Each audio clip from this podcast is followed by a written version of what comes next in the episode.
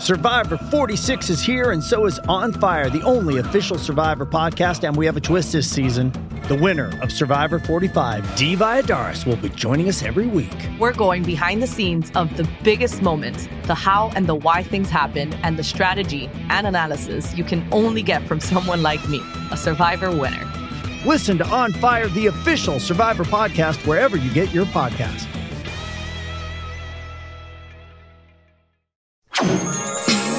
TBS Podcast 皆さん、こんにちは。安住紳一郎の日曜天国、アシスタントディレクターの真帆亀山です。763回目。今日から Apple、Spotify、Amazon Music、Google など各種ポッドキャストでも聞けるようになりました。やったね日曜朝10時からの本放送と合わせて、ぜひお楽しみください。それでは、10月2日放送分、安住紳一郎の日曜天国。今日はメッセージコーナーをお聞きください。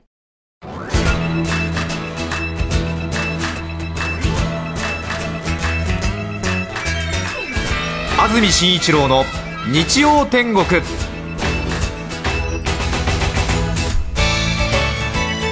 おはようございます。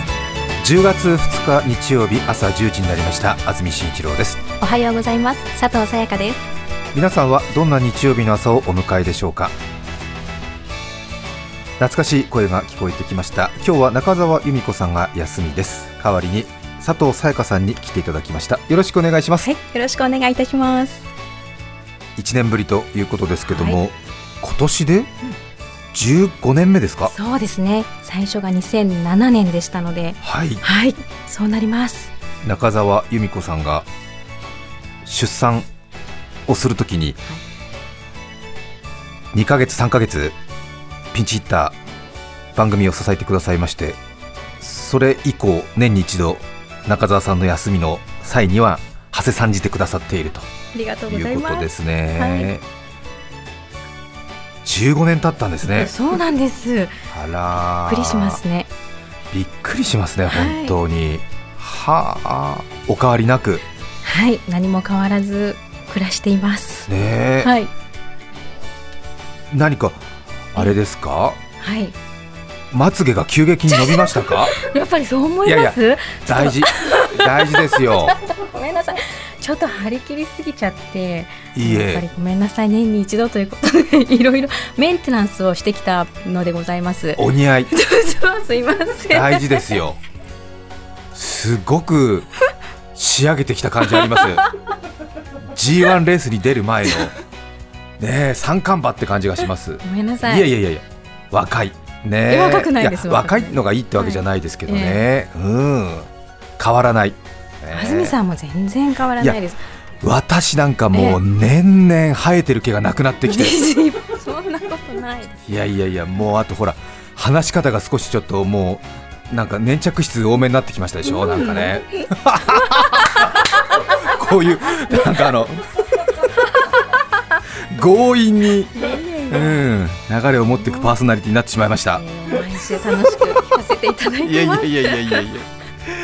ね、お子さん三人、はい、男の子九歳、六歳、三歳。あごめんなさい。4歳この間になったんでした。九歳、六歳、四歳。はいそうです。ああね男の子三人いたらもうお母さん毎日戦いですもんね。戦いですもう本当に。記憶がないです お米食べる。お米食べる。もうお米もお兄ちゃんはもうスポーツもやってるので、ええ、私より食べるようになってきましたし、うん、下二人はまだあのそこまで食べないですけれど、はい、ね、まだね、はい、小学生、高学年、中学生くらいになったら、もう男の子3人いるとね、そうですよね。一生炊くとか、はい、今でも結構炊くでしょでも。今は3合ぐらいですね。3合ぐらい、はい、それでも1日なくなるんだもんね。そうですね。あの夫がいると、うん、なくなっちゃいますね。そうだよね、はい、もうスーパーマーケットとか食料品買いに行ったら、はい、ねお店かっていうぐらい買ってするでしょ？そこまではいかないですけれども、うん、はい。ね、うん、そうあとはお仕事は変わらず女子バスケットボールの、はい、実況をやってらっしゃって、はい、今ね女子バスケットボールはあのー、海外のリーグでも活躍する選手なども出てきましたので、ね、町田選手、町田選手、はい、安間選手とか、はい、はい、人気になってますよね。そうですね。で、日本の国内のリーグを、はい、そうですか。で、実況もやってらっしゃるんですもんね。そうなんです。配信のはい実況を何試合か昨シーズンはやらせていただきました。最近は、うん、女子選手の試合は、はい、女性の方が実況されたりするケースが多いですもんね。そうですね、増えてきましたよね。去年のオリンピックの後から、はい、女子バスケですとか、うん、女子サッカーも増えてきましたね、女性が。はい。あとは意外なところでは、うん、東京都議会の定例会の、はい、そうなんです。あの会議が本会議が始まる前の、はい、えー、アナウンスですとか、えー、あの会議中に今から誰々議員が、はい、一般質問を行いますっていうあのアナウンスをしたりですとか、えー、はい、インターネット配信、はい、あとは館内で流れていたりします。幅広い。いやいやはい。これは佐藤さんが、ええ、っていうか佐藤さんの所属事務所のあそうです。仕事で。はい。えー、お仕事いただいてやってます。細々とですが。いえいえ。はい。もう東京都議会で何やったか佐藤さんに聞いた方が早いね。いやいや。すごい。東京都の担当のね TBS ラジオの記者に聞くより佐藤さんに聞いた方がもしかしたらえー、今日どうでした？なんて言ってね、えー、難しいことをあのお話しされてるので、うん、はいなかなか。そうですあれですがはい。年に一度ですがまた今週どうぞよろしくお願いします、はい、どうぞよろしくお願いします日曜天国は先週お休みでしたので、うん、ラジオ聴きの皆さんとは2週間ぶりということになります。皆さんお変わりありませんでしょうか。今日の関東地方天気の方ですが晴れ。本当にいい天気ですね。雲一つない青空が東京赤坂広がっています。湿度も少なめ乾いた空気で過ごしやすい一日になります。気温は高く日中各地真夏日。各地の予想最高気温東京横浜千葉熊谷宇都宮前橋で30度水戸で28度の予想です今25度ですから、うん、これからまだ5度ぐらい上がるということですね。ねうん、本当にいい天気ですね。はい、さて、今日のメッセージテーマに参りたいと思います。こちらです。一度はやってみたいこと。広島のローズ姉さんからいただきました。ありがとうございます。女性の方。私が一度やってみたいことはおまわりさんに敬礼してみたいです、先日若い男性のおまわりさんが何々交番の何々です。家族構成の確認をさせてください。と尋ねてきました。ありますよね、うん、夏の暑さの名残を感じる9月初旬たくさん汗をかいておられたので少しお待ちくださいねと言い私はキッチンから冷たいお茶とクッキーそしておしぼりを用意して一息つかれませんか？と差し出すと若いおまわりさんは職務中ですのでいただくことはできません。ありがとうございますと言われました。私は真面目なその姿に心を打たれ思わず敬礼をしたくなりました。でもいや待て。ここで敬礼したら失礼になるかもしれないと思いとどまりました。ちょっとなんかね、はい、ふざけてるみたいな風に思われるかもしれないもんね。うんただその時に思いとどまった敬礼したいという気持ちは今も吹っ切れず主人におまわりさんに敬礼したら失礼かしらと聞くと、うん、主人は敬礼されたら敬礼で返すという法律があるみたいよと言い半信半疑で私も調べてみたらそれは本当でとても驚きました。法律で決まっているということは失礼にはならないんでしょうか、うん、そう確信してから本そう確信してから交番の前を通るたび敬礼してみようかなと思いますが勇気が出せずもやもやした気持ちのまま過ごしています。法律があるんですかね。そうなんですね。えー、えー、それは誰でもってことなのかな、うん、ねえ。えー、ご苦労様です。なんて言ってね、はい、ちょっと敬礼してみたい気持ちになりますけどね、うん、うん、えー、あんまりね、うん、ちょっと好奇心興味半分でやっちゃいけないことだろうとは思うけれど、はい、興味はありますね、うん、子供がやったりしたら返してくれそうですね。そうね、うん、うん、どうなんだろう、はい、ちょっと気になっちゃうね。優しいですね、えー、前も話したかもしれませんけど、えー、福岡の雑踏警備ってのがあるんですよね、はい、あのー、なんだろう。警察官がそこに立ってることによって犯罪抑止になるっていう見回り警備みたいな。でちょっとその台に乗って高いところで博多の博多口の方かな？かなり人が行き交ってるところで結構高めの台に乗って警察官の方が立ってこう右左見てるとまあ悪いことはできないなっていう抑止力が働くっていうことでそのまあ日常？夕方とかに警備してるんですけどもう今いらっしゃらないのかな？15年ぐらい前新聞記事にもなってましたけどものすごいしゃべるその雑踏警備の警察官がいて あのオンデマンド声かけ運動みたいなやってるんですよね。DJ ポリスとかがね話題になるね5年くらい前、福岡ってのは芸の街だなって私と思ったんですけどまあすごい声かけてんですよね、なんか部活帰りのそこの皆さんお疲れ様でございますとか 出張帰りでございますか？ってなって博多には美味しいものありますからたくさん美味しいお酒飲んでってくださいとものすごい声かけてて最初なんか呼び込みのおじさんかと思ったんだけど、警察官がこう声かけてるのね。で楽しいよね なんか面白いなと思ってましたけどね。うん。私もなんか声かけられるまでなんか右往左往しちゃったりとかして。声かけられるまでは何度も行き来みたいな。うん。だいぶ前だからもうないかもしれないけどね。博多の駅も新しくなりましたんで。ねまたこれもあんまり今これも前話したんですけど年々ほらコンプライアンスが上がっちゃってっからさ、えー、お願いします。うんいい？やってみるか、はい、いやそう。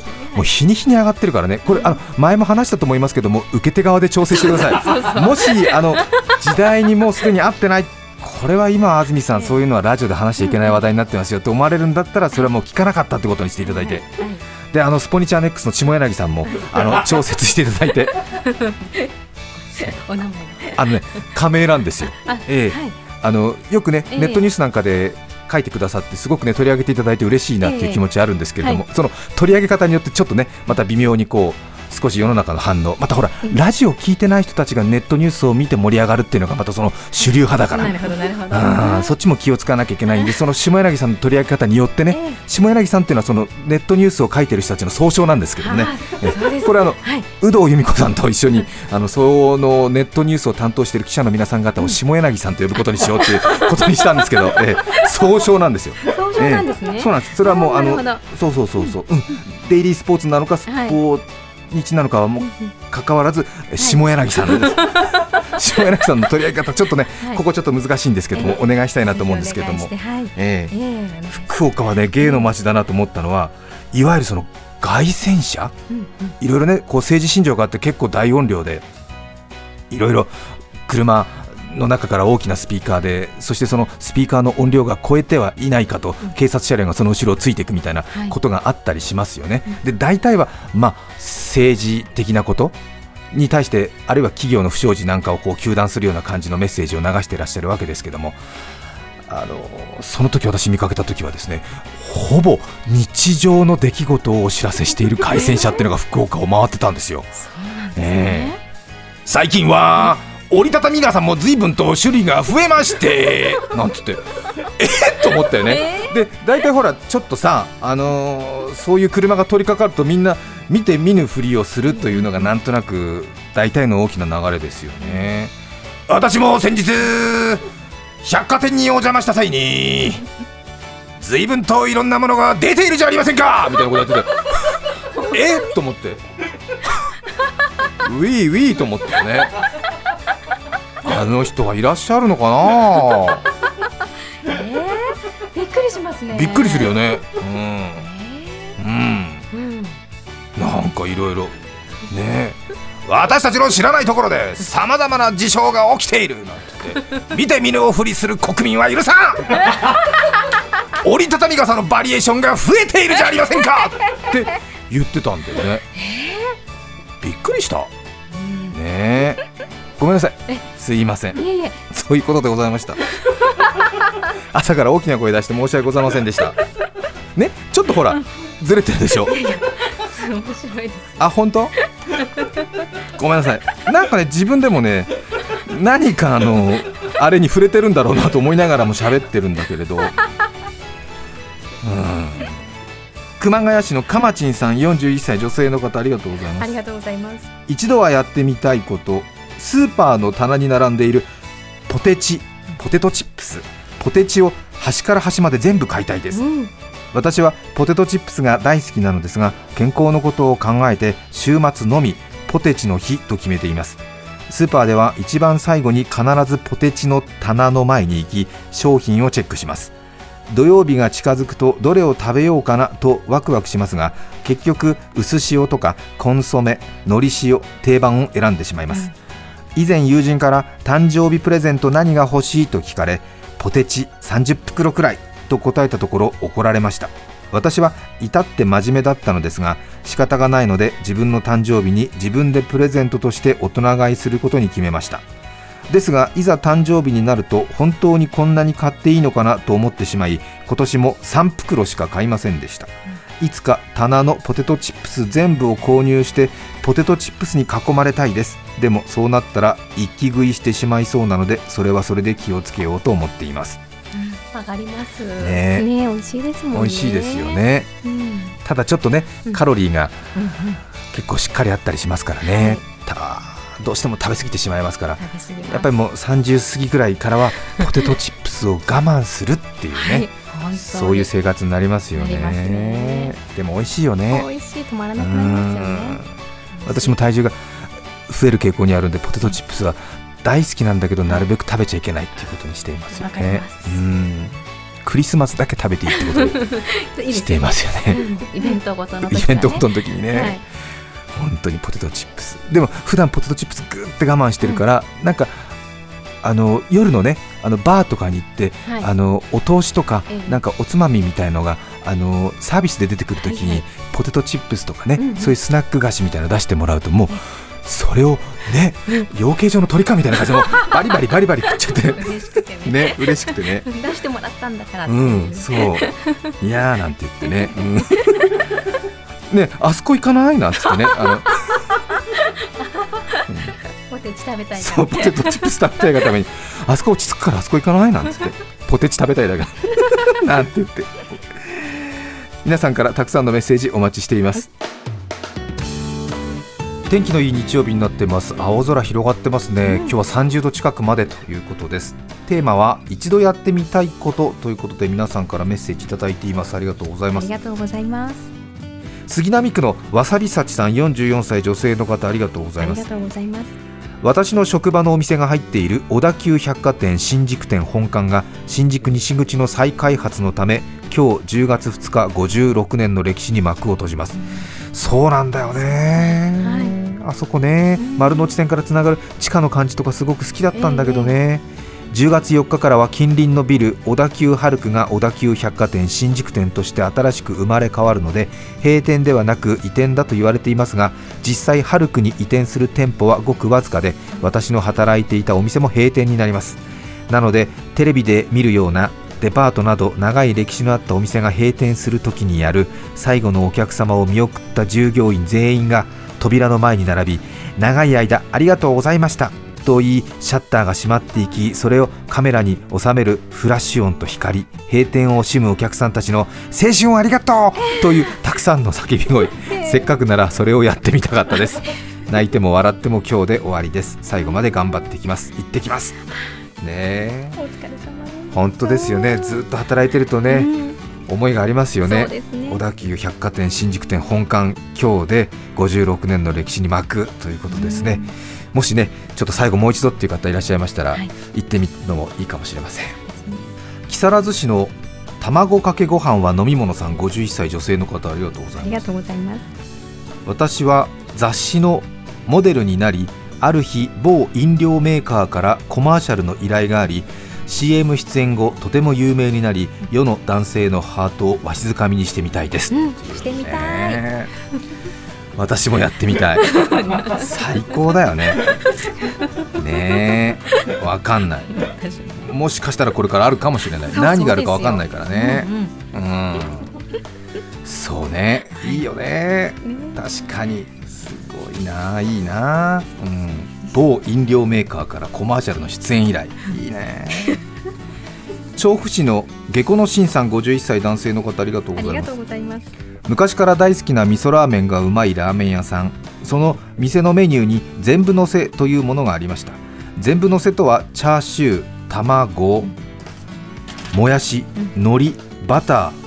その店のオプションが全て入ったラーメンです、はい、ありますよね、ね、その当時の値段は確かラーメンが550円。全部のせは1200円だったと記憶していますその頃から私はボリュームとクオリティの全てを兼ね備えた全部のせにとても惹かれておりいつか学校を卒業し就職したら絶対に食べてやるぞと思っていました、うん。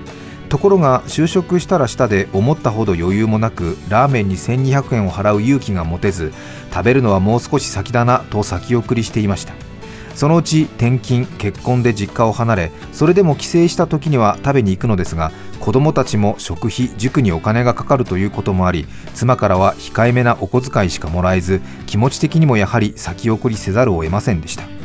近年はコロナの影響しばらく実家にもお店にも行くことがなかったのですが最近少し落ち着いてきたこともあり久しぶりに帰省も兼ねて店に行き食べに行くことにしました。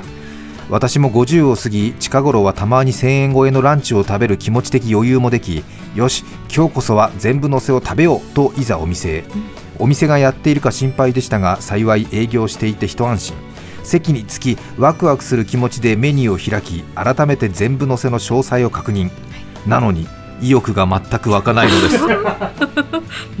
むしろこんなに食べきれるのだろうか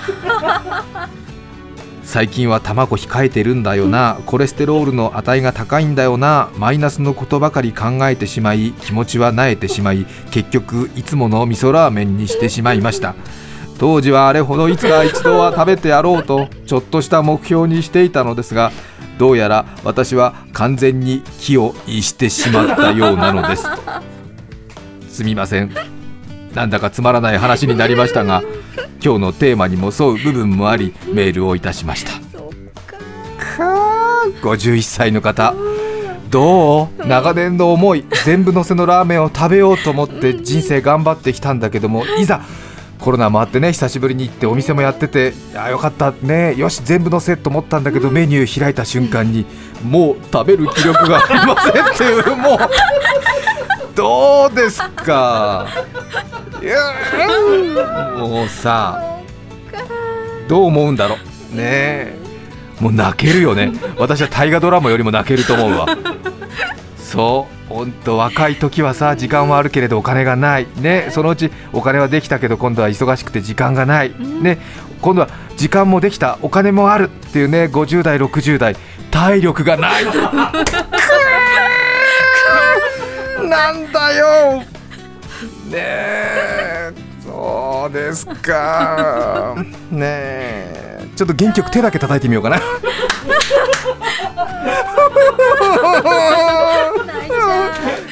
泣ける。10月2日放送分安住紳一郎の日曜天国。それでは今日はこの辺で失礼します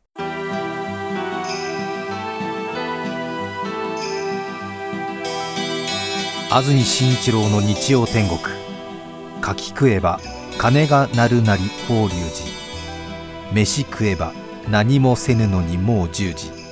お聞きの放送は TBS ラジオ FM905 AM954 さて来週10月9日の安住紳一郎の日曜天国。メッセージテーマは苦手なことゲストは俳優高橋克実さんです。それでは来週も日曜朝10時 TBS ラジオでお会いしましょう。さようなら。TBS Podcast ベビーのいる生活迷える子育て応援ポッドキャストは育児中のパパママが集まる匿名座談会。定員切開しましょうっていうところになってでも痛くないよね。あ痛くはないんです、麻酔効い。てますからね、そうですよね。じゃあ引っ張るね。みたいな。あ引っ張りますか。みたいな。毎週月曜配信です